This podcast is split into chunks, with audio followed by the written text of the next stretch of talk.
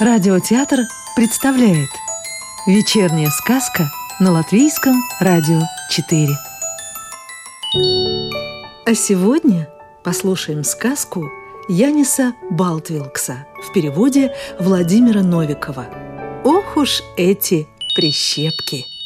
Когда прищепкам надо было держать рубашки, простыни, полотенца, они прилежно все это держали, не обращая и капли внимания на всяких разных летунов, которые носились вокруг. Но как-то в один из осенних дней, когда прищепки скучали на бельевой веревке без работы, совсем рядом с ними опустились ласточки.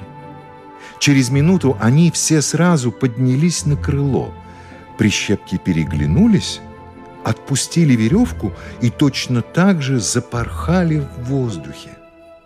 Заметив это, хозяин Кнабис достал из погреба сачок и помчался вслед за ними.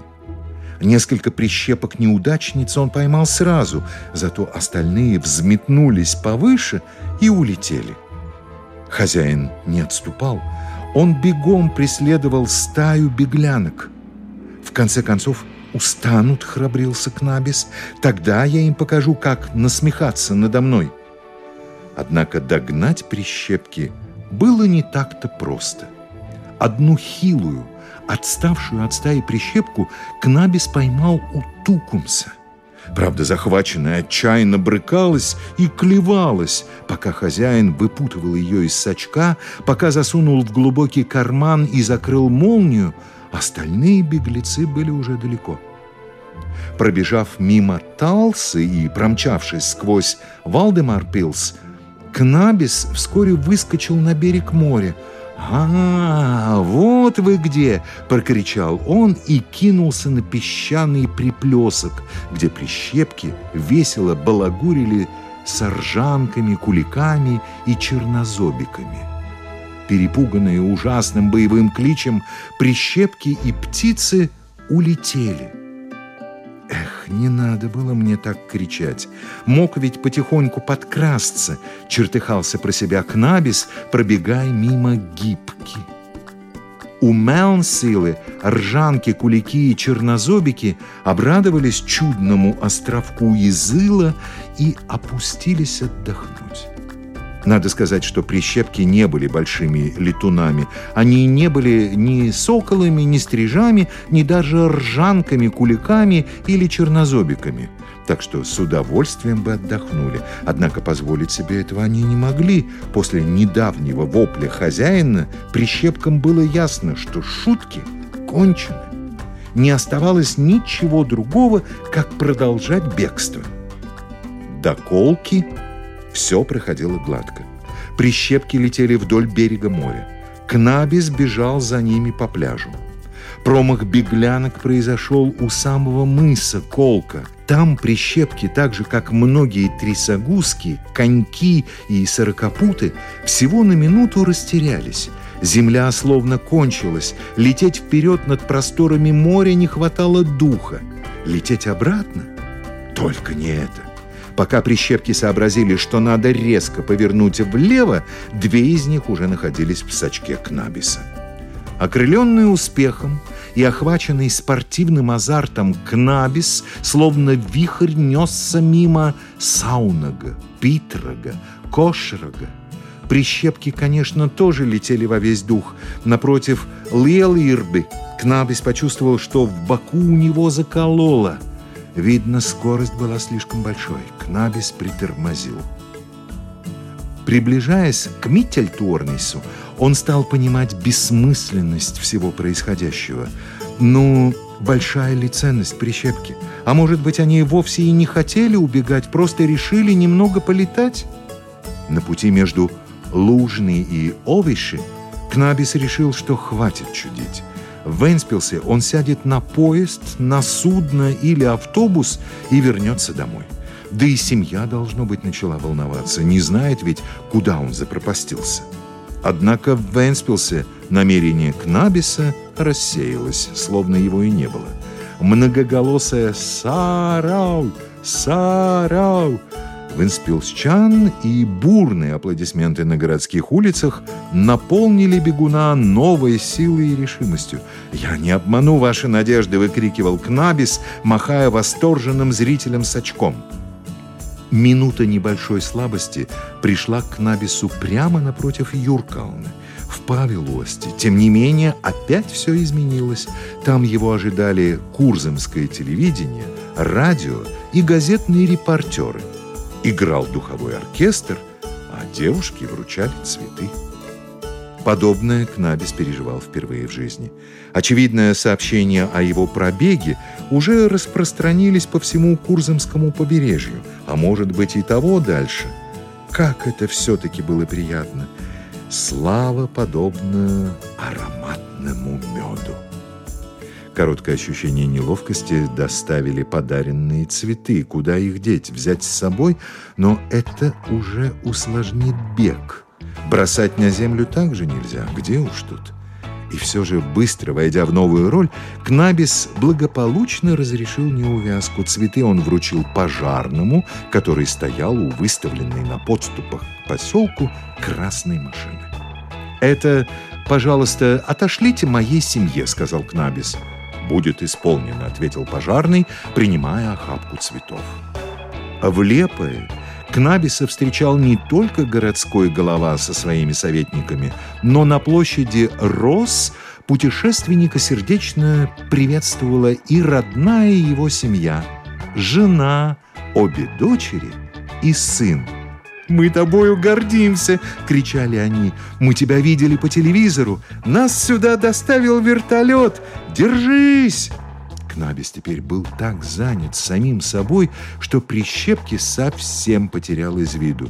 Ница, Барта, Руцева. Руцева! Жива едва!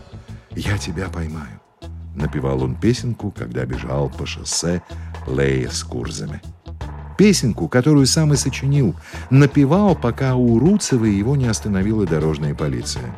«Две ваших прищепки, господин Кнабис, в озере Паппе влетели в большую мерешу, выставленную учеными-исследователями птиц, сообщил капитан полиции.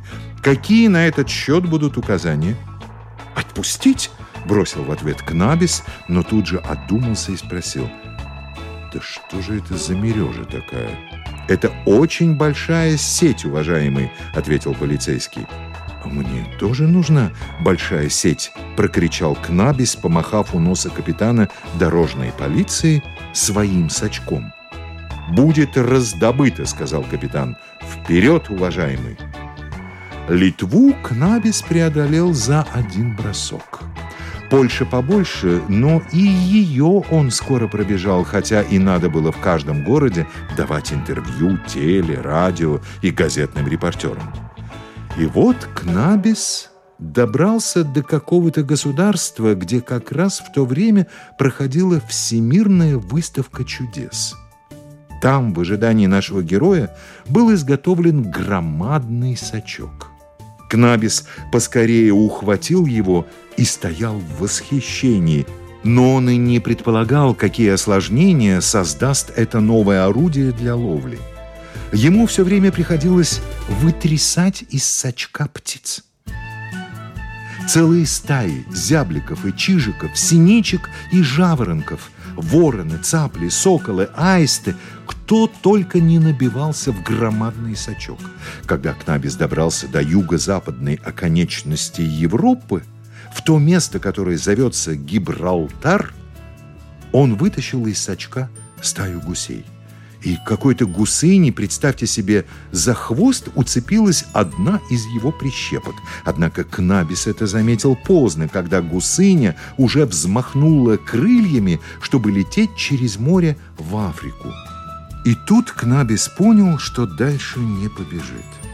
В книге рекордов Гиннесса его имени место уже обеспечено – это к Набису предрекали многие репортеры. Да и слишком жарко в этой Африке. К тому же там змеи и львы, и еще не знамо кто. Ладонью Кнабис смахнул пот со лба и повернул обратно. Пусть себе прищепки, где себе прищепки, может быть, весной вместе с перелетными птицами вернуться. Да несколько прищепок у него все же осталось. Он пощупал карман. Ну да, там они и сидели. Так что Кнабис неторопливо шел в сторону дома. Репортеры уже занялись другими событиями, и его больше не беспокоили. И вот в одном государстве, неосторожно проведя большим сачком, он заметил, что поймал бомбардировщик. Это был толстенький, набитый бомбами самолет. Именно теми, что могут в любой момент взорваться. В самолете сидел летчик. Его Кнабис вытащил и отпустил. Но сам самолет так глубоко запутался в сетке сачка, что Кнабис не мог и его вытащить. Ну и началась кутерьма. К Набису опять было привлечено всеобщее внимание. Одна газета представила его как опасного преступника, которому полагается суровейшее наказание – а другие писали о Кнабисе, восхваляя его, как хорошо, что посланник мира побывал на нашей земле. Воздух будет чище. Кнабису Нобелевскую премию мира. И как же все это закончилось? Ничего пока не закончилось. Кнабис арестован и ждет суда. Можем ли мы ему чем-нибудь помочь? Быть может, пригодится идея писать письма всем правительствам, писать о том, что бомбардировщики людям не нужны, что вполне достаточно грома во время грозы. Может быть, это хоть как-то изменило бы мысли правителей, и тогда облегчилось бы положение Кнабиса. В случае, если вас спросят, кто вас подстрекал к написанию писем, отвечайте «некий Балтвилкс», он живет в Риге, на окраине города, на втором этаже. Порою сочиняет сказки, порою кормит птиц на лоджии. Сказку читал Юрий Кушпелла. Новую волшебную историю услышите завтра.